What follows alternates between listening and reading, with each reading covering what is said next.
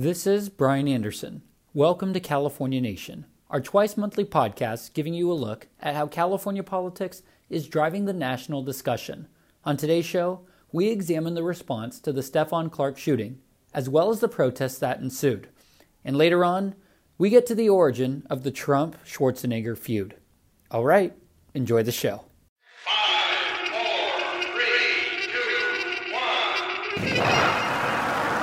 We are not going to have a circus here. But we just left pleasure. Paradise. For paradise. Can you please hug me? Do not worry, Dutch is not here today. We, we clearly learned our lesson. These are not ordinary times, and this will not be an ordinary election.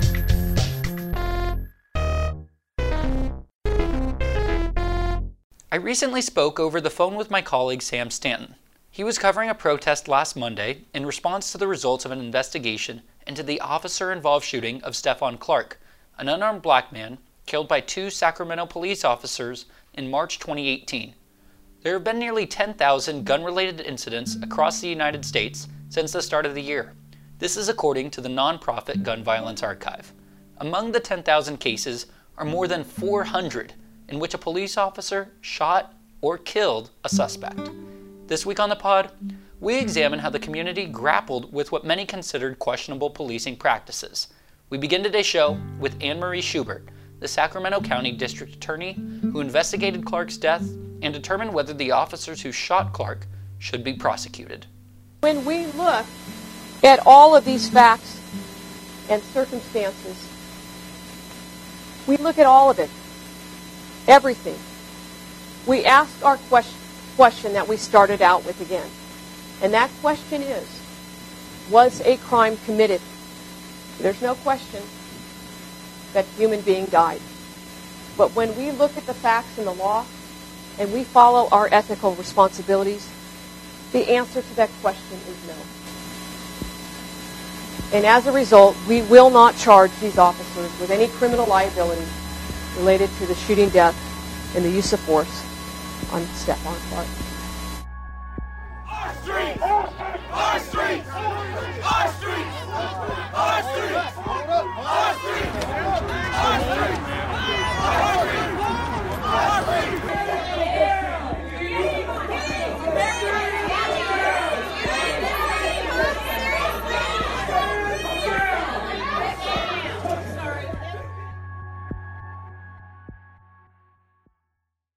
How's this? Will this work?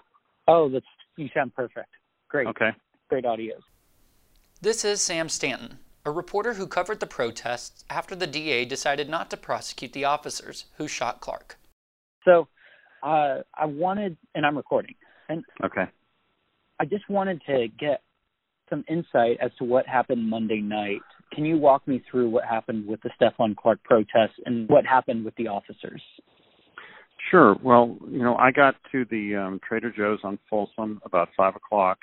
We had heard that the protest would start there around six thirty, and there were police on scene already. Although they were trying to uh, uh, be subtle about it, they were parked in the back of the parking lot. But once they saw uh, me and other media showing up, they moved on, and they went into uh, position somewhere in the neighborhood of the Fab 40s. I got on a jump bike and I rode over there and uh, when I saw them, they moved again. So they they were trying to be invisible, which is common for these protests.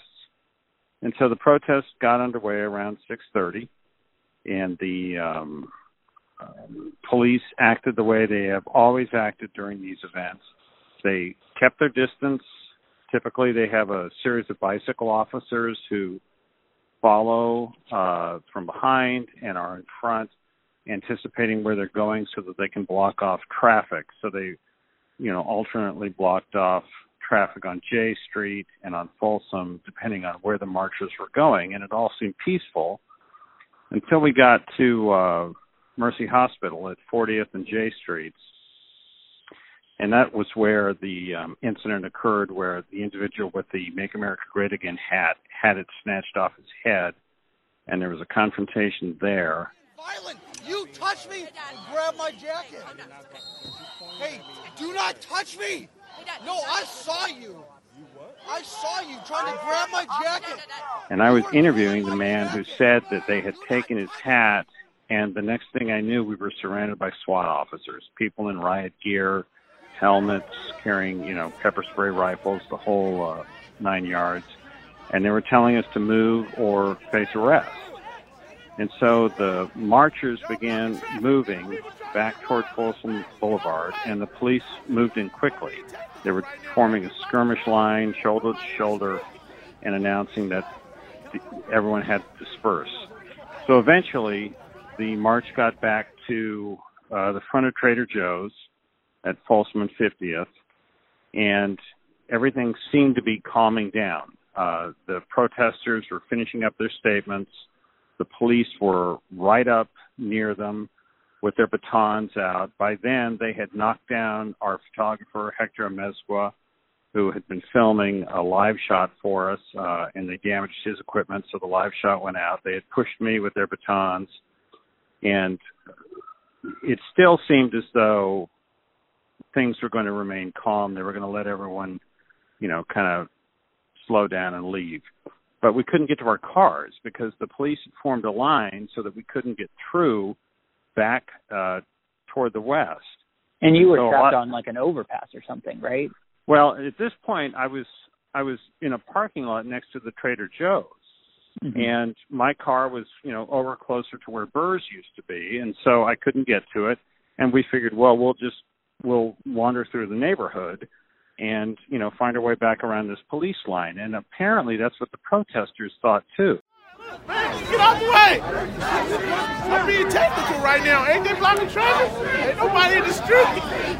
This is... Come, come over here, buddy. Come on, come on, come over here. And so they started walking on 51st, which is this overpass that goes over Highway 50.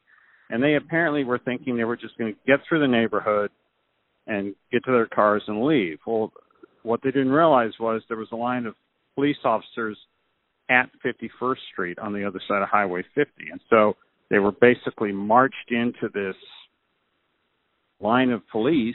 And so they all gathered on the west side of uh, 51st near the freeway. And they were standing there, some of them with their hands up. And the police just came over and started to handcuff them one by one and arrest them. While we watched. I was lucky because Hector had said, let's go this way, let's follow the police this way. So I was on the east side. Well, they weren't arresting media on the east side, but everybody who was with the group on the west side of 51st Street was getting arrested and or detained.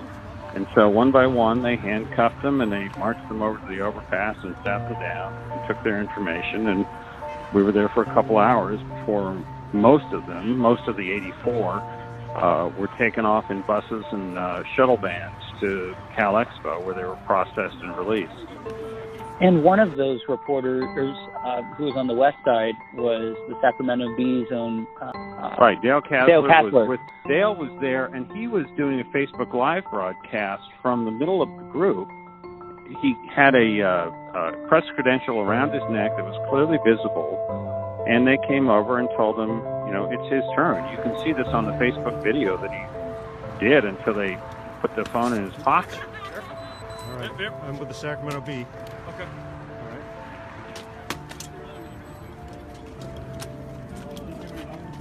Those of you back in the Bee newsroom, uh, Yeah, please be aware that. Dale Kasler uh, has been handcuffed and is being led away along with the rest of the uh, marchers. The police here don't seem to care they've arrested a reporter. Yes, sir. Being caught. Can I put my phone in my pocket? You're getting a dispersal order, sir. Okay, I'm going to leave. Hold on to your property.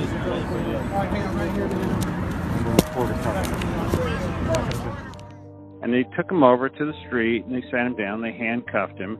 And while they were doing that, I was on the sidewalk shouting as loud as I could, You are arresting a Sacramento Bee reporter. I just assumed they were making a mistake and would rectify it. You know, they would understand you don't arrest reporters in this country. They didn't care. And so at that point, you know, we were live again. Hector had managed to fix his equipment.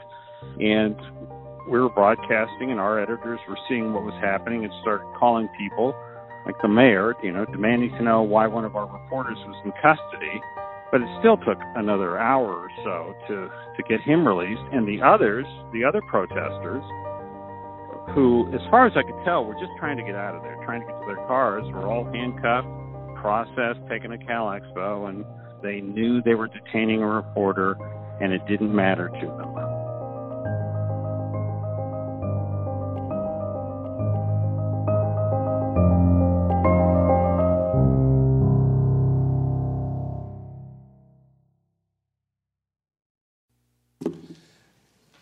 At previous city council, as the mayor said, uh, 11 questions came up, and I would like to now go over those 11 questions and close by speaking to some of the things we have recently implemented in our department and community. The day after the protests, Sacramento Police Chief Daniel Hahn spoke at a city council meeting about the department's efforts to prevent additional officer involved shootings. He did not, however, speak about the arrests of 84 people.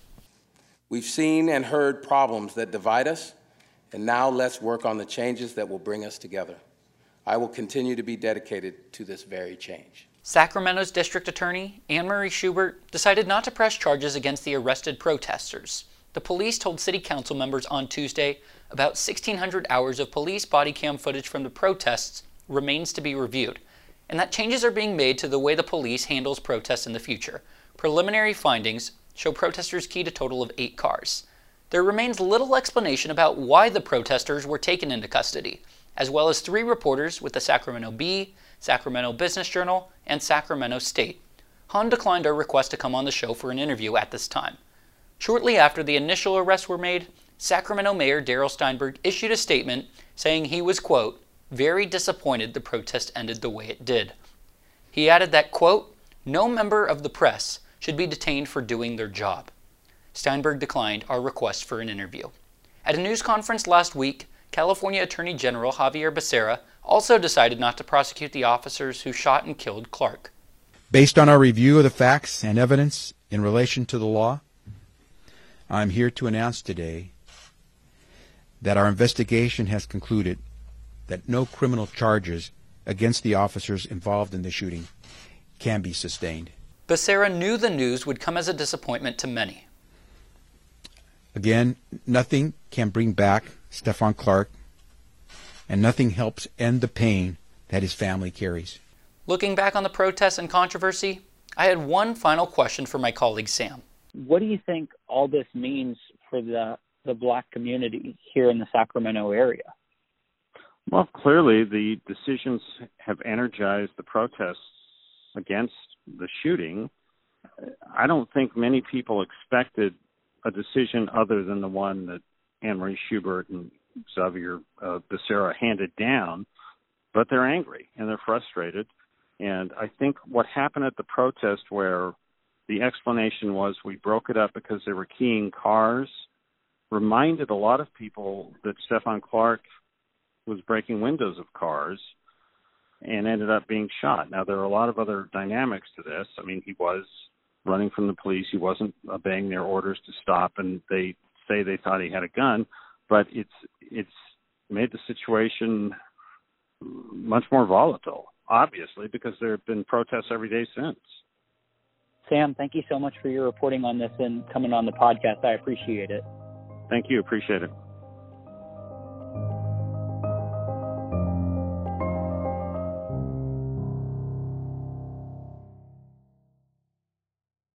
You're listening to California Nation. I'm your host, Bryan Anderson. Following the shooting of Stephon Clark, California lawmakers are pushing for changes to the use of force policies that outline when shooting a suspect is permitted. This is part of a national conversation across the country about police misconduct. Democratic Assembly members Shirley Weber of San Diego and Kevin McCarty of Sacramento have proposed a bill that would require officers to prove it was necessary to shoot a suspect, rather than the current standard of reasonable. They say this change will help prevent future deaths. Sitting down with me to discuss this plan are the authors themselves. Thank you both for taking the time. It's great to have you. Thank you. Thank you. So let's talk about Assembly Bill 392 and Stephon Clark. Can you give our listeners some context as to what happened with Stephon Clark in the first place and why this bill is coming about now? Well, I'll talk about Stephon Clark because it happened here in Sacramento, my hometown. just outside of my district, but within, of course, the city of Sacramento. And it certainly galvanized our community, our state, the nation, and the world to look at this issue and um, you know the police practices of, of, deadly force with, with many times unarmed individuals and the need for change. And you know, Dr. Weber and I were working on this issue, frankly, before the Stephon Clark tragic shooting. But when that came about, it just shined a great big spotlight. And for us here in Sacramento, you know, we saw Ferguson. We thought, oh, we're, we're not like that. We're not Ferguson. We saw Eric. California's the progressive place. This doesn't happen. It doesn't happen in Sacramento. and then we saw uh, Eric Garner. Oh, this, you know, this doesn't really um, happen here. And so having happening here in my hometown, you know, five five or so miles from the state capitol, I think really uh, shines a spotlight on this issue and uh, brings about the, the, the need for change. And so I'm you know excited to be joining once again with Assemblymember Weber on this measure. We tried last year. We, we kind of ran out of time, couldn't get across the finish line, so we're back at it in 2019. So, Assemblywoman Weber, March 2018, talk about your reaction to hearing about Stephon Clark's death. I know this is a very important, very big issue to you personally. Well, I, I think, you know, March 18th, uh, we hear about Stephon Clark, but that is really in the context of all of Stephon Clarks. I mean, if it were just a Stephon Clark situation, you know, you may think, well, this is a fluke. You know, this is not the norm. And so as a result, you wouldn't probably have the kind of response that we had. But this was a part of so many other uh, situations that we've had to face in terms of the shooting of unarmed men and, be, and, and recognizing that the vast majority of them are African American and Latino males were being shot. Um, we come to this conclusion about changing policy because people have looked at a lot of different things. They've looked at whether or not it should be handled by the district attorney. Maybe there should be independent investigations. You know, there's a lot of things people talked about. But we, we're coming back to the reality that this is going to happen. And rather than talk about uh, what happens afterwards. We need to talk about what we need to do before and try to prevent it. And so, therefore, this becomes a, a, an effort to prevent the killing of individuals unnecessarily by police. And people kept saying the same thing over and over. You know, well, why didn't they do this? And why didn't they do that? And why didn't they do something else? And which brings, if you listen carefully, it brings people to the recognition that there are other options available. And so people want to know why these weren't used instead of lethal force. So it brings us to the discussion of when do you use lethal force. Now, as you know, as a as a person who living in California, my assumption was that lethal force is only used when it's absolutely necessary because it is lethal force. And if something horrible happens, you can't take it back you know? So i i thought well you know that sounds reasonable that you only use lethal force when you are really in danger yourself or someone else is in danger. Otherwise you look at other ways of how you're going to handle the situation. But in practice that's not happening. That's not happening because of the whole concept of reasonableness versus necessity. So therefore we began to look at the you know the whole process of use of lethal force and realize that we needed to do something different that rather than simply talk about what we're going to do after someone has been killed. Well how are we going to prevent it. And so this becomes a, a bill that talks about preventing the deaths, saving lives, and looking at what practices exist in the state. So let's bring in Assemblyman McCarty. Can you sort of give that that set up the context that spawned this bill? Can you outline what Assembly Bill 392 will do? Sure. Well, you know, a lot of people think this is about officer accountability, and we saw last week the decision um, for Stephon Clark by the local district attorney and the attorney general to not to, to prosecute officers.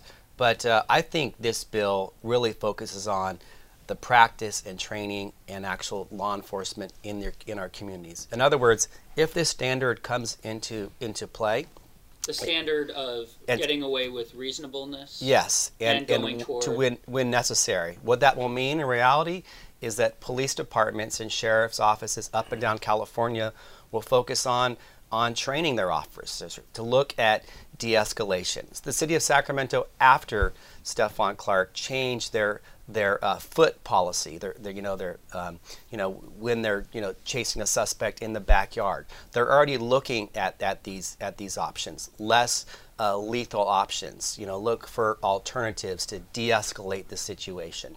And so you know, w- with this standard in place, like we saw in Seattle and San Francisco, it's not always about prosecuting officers who cross that line but really focusing on the culture of the department and uh, training and prevention in the first place. So, what's the culture like with the Sacramento Police Department for either of you right now? How, how do you see the culture being? Well, right now it's it's certainly really hot because uh, the the attention of the decision of Stephon Clark, but the the police department has made some changes. And after Stephon Clark, another shooting a few months later, you know, they start implementing some of these de-escalation practices that we see in San Francisco and Seattle.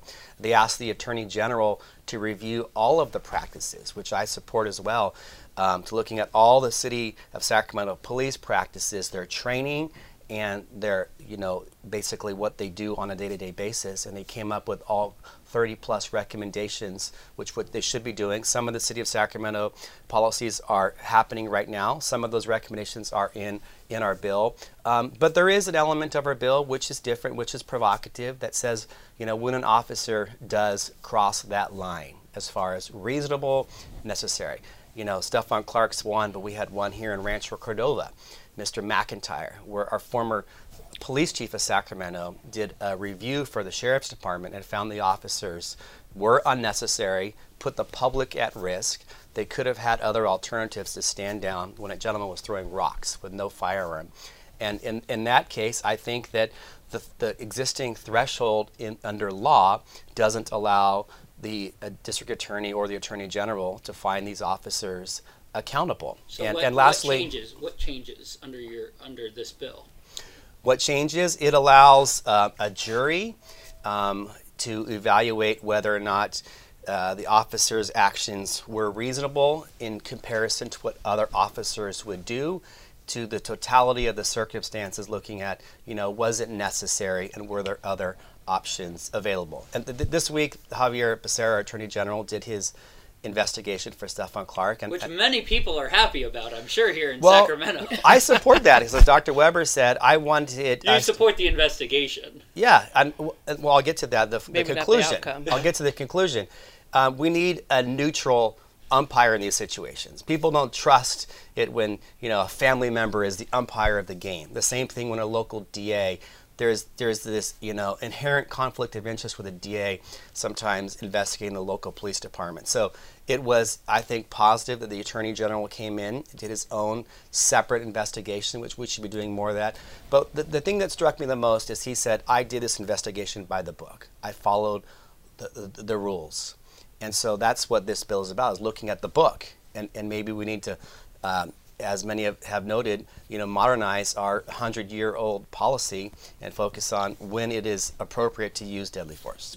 As it relates to Xavier Becerra in the investigation, I think the bottom line that many people in the African American community would tell you is – what's happening to these cops? They're not getting punished. Right, right. What's your reaction to these findings from the DA and Attorney General Becerra not to prosecute these officers? Well, clearly, I was not surprised because based on the standards that we have in place, if they follow the standards, then you're not going to see a whole lot of prosecution taking place. Uh, and that's one of the reasons why the, we need to change the standards for, for the use of lethal force. And in fact, uh, the uh, AG said that we needed to do that, that we needed to have very specific rules about when we use lethal force. And that's what this bill does. Because without that, you're going to constantly get the same outcome and without the ability for the officer for the departments to, uh, to basically reprimand, suspend, or, or get rid of the officers, or the or either for the district attorney to prosecute them for uh, crossing the line in terms of not doing what was necessary at the time but doing something else, then um, you're going to get the same results. And that's why I think our communities are frustrated when they keep asking questions: Why couldn't they have done this or that? Because when you look at the standard that's being applied, and so uh, if you're playing by the rules and the rules are all in someone else's favor, you realize that the rules are not fair. So you see the rules right now in favor of police departments, they're and not the people. That's right. They're protecting. They're protecting officers that maybe shouldn't be protected. But the bottom line is, so you change. You have to change some of the rules to make it fair, and that, and that's that's a reality. And and as long as it's like any game, as long as you're constantly playing by rules that aren't fair, that aren't comprehensive, that don't that aren't new, that aren't taking into consideration different kinds of things, using old regulations, you're going to end up in the the same position that you're in time after time after time here in California. And that's what people are recognizing, that it's really the rules that we're playing by. And keep in mind also, those rules will dictate how you're trained. And so if the rule does not value life, if it doesn't uh, value de escalation and alternative strategies, then you're not going to get that kind of training that produces the results that you want. And I had a two parter for each of you, just yes or no.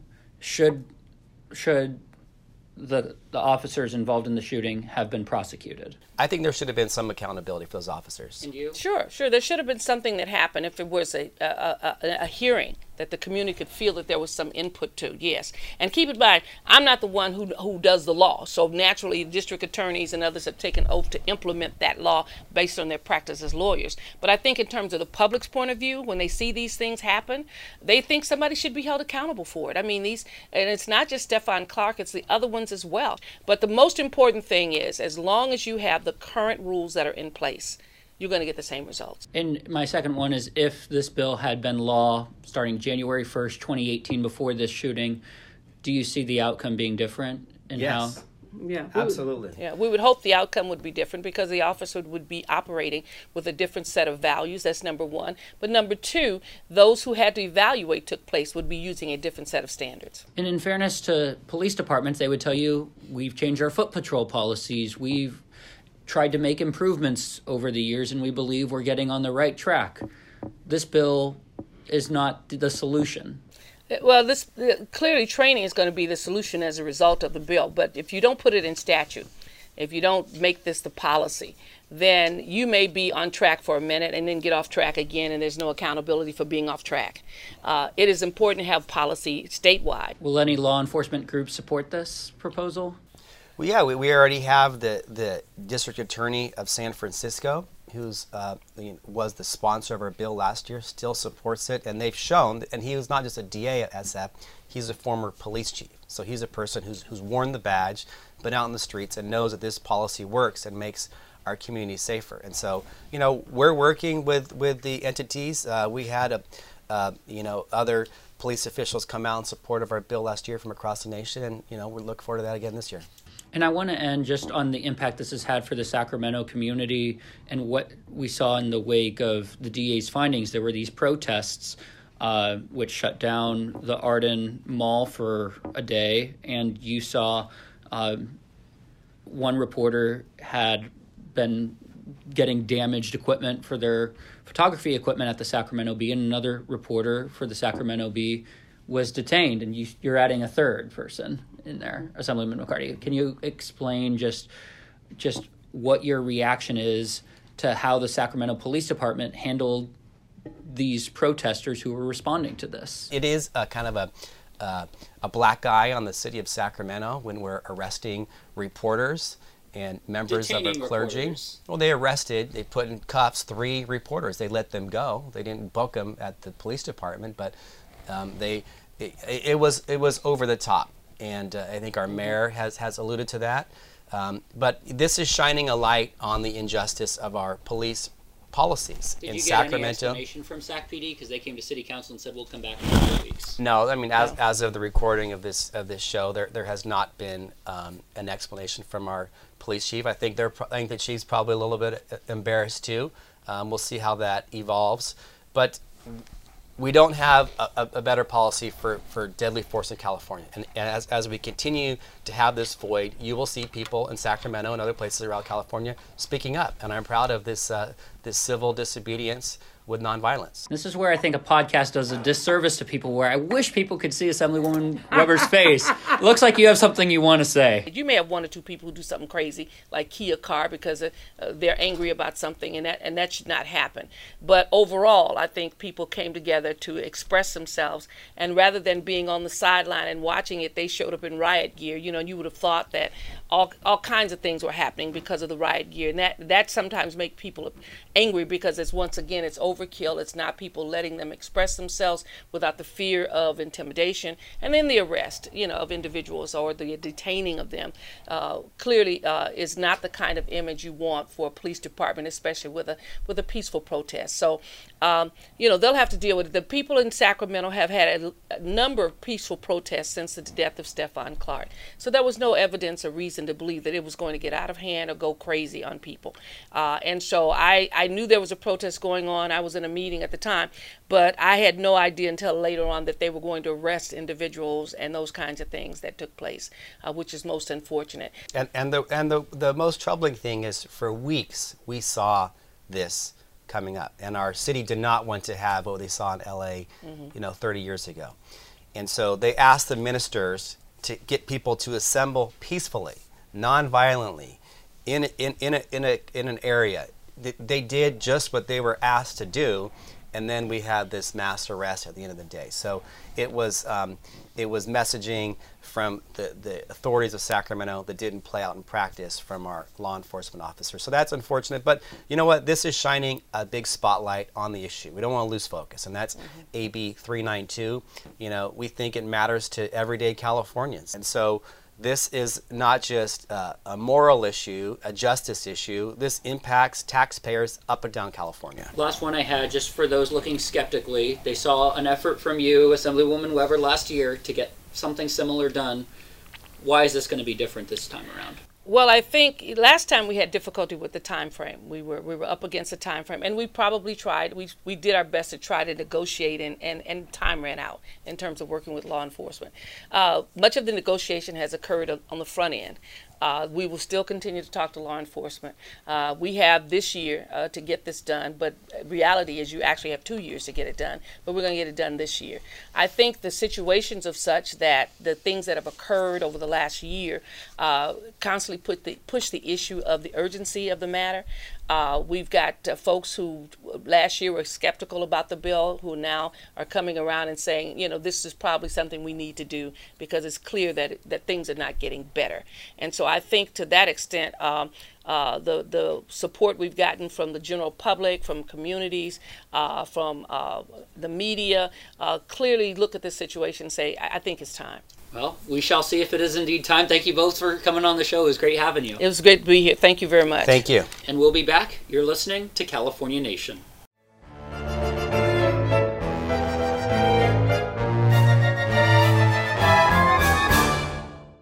You know what that sound means? It's time for our favorite part of the show, Buzz of the Week, where I give you a headline I can't stop thinking about.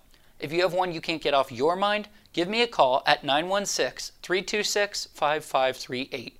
You can check our show notes for more information. This week, I can't stop thinking about the Governor. That's right, former California governor and Hollywood legend Arnold Schwarzenegger. He and Trump haven't had the best of relationships. At a prayer breakfast a couple weeks after becoming president, you might remember that Trump urged those in attendance to pray for Schwarzenegger's apprentice ratings. But we had tremendous success on The Apprentice. And when I ran for president, I had to leave the show. That's when I knew for sure I was doing it. And they hired a big, big movie star, Arnold Schwarzenegger, to take my place. And we know how that turned out. The ratings went right down the tubes. It's been a total disaster. And Mark will never, ever bet against Trump again. And I want to just pray for Arnold if we can for those ratings, okay? now, this obviously couldn't go unanswered. Schwarzenegger left Trump this video message on Twitter. Hey, Donald, I have a great idea. Why don't we switch jobs? You take over TV because you're such an expert in ratings, and I take over your job. And then people can finally sleep comfortably again. Hmm? So, why am I telling you all of this? Well, last week, Schwarzenegger spoke with reporters after speaking in Sacramento to promote his vision for getting the California Republican Party back on track. And as the media gaggle wrapped up, we got an indicator about the origin story of the feud between the two. Take a listen. Has President Trump ever reached out to you? Uh, he did before he became president. When he was running? Or he was running, yes. What did he want to know? He just wanted to have uh, my endorsement. So there you have it, folks. We finally got the story of how the conflict started. All roads lead back to 2016, where Trump failed to secure Schwarzenegger's endorsement. The former California governor said he wants to see Ohio Governor John Kasich take on Trump in 2020. Well, as you know, that I've encouraged Kasich to jump into the, the race, and um, because I think he's like the most more up my alley.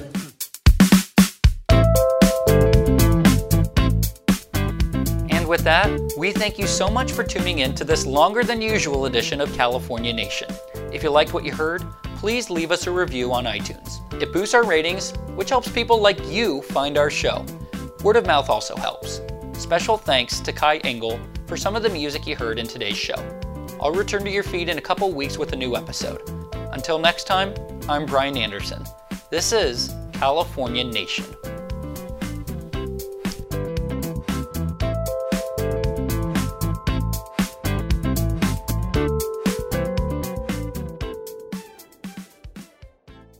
I hate to say because you know obviously I'm I'm still dealing in the past, but of course the Samoas are good. I'm not a Thin Mint fan, so that obviously X's me out of the majority of folks. Just rubbing it in, and uh, but I do love the Samoas, and I do love the peanut butter cookies that has the peanut butter in it. I don't know what they call Tagalogs or Tagalongs. Tagalongs or the, whatever. the names have changed though. I know because it's shortbread. It's not Yeah. shortbread anymore. It's They're- called No, they're shortbread still. There's, I thought it was caramel Treble- delights. what is what is this Trevor Light, Light or something? Well, maybe they sell them differently in San Diego. No, but I- no. Well, and they're not called shortbread though.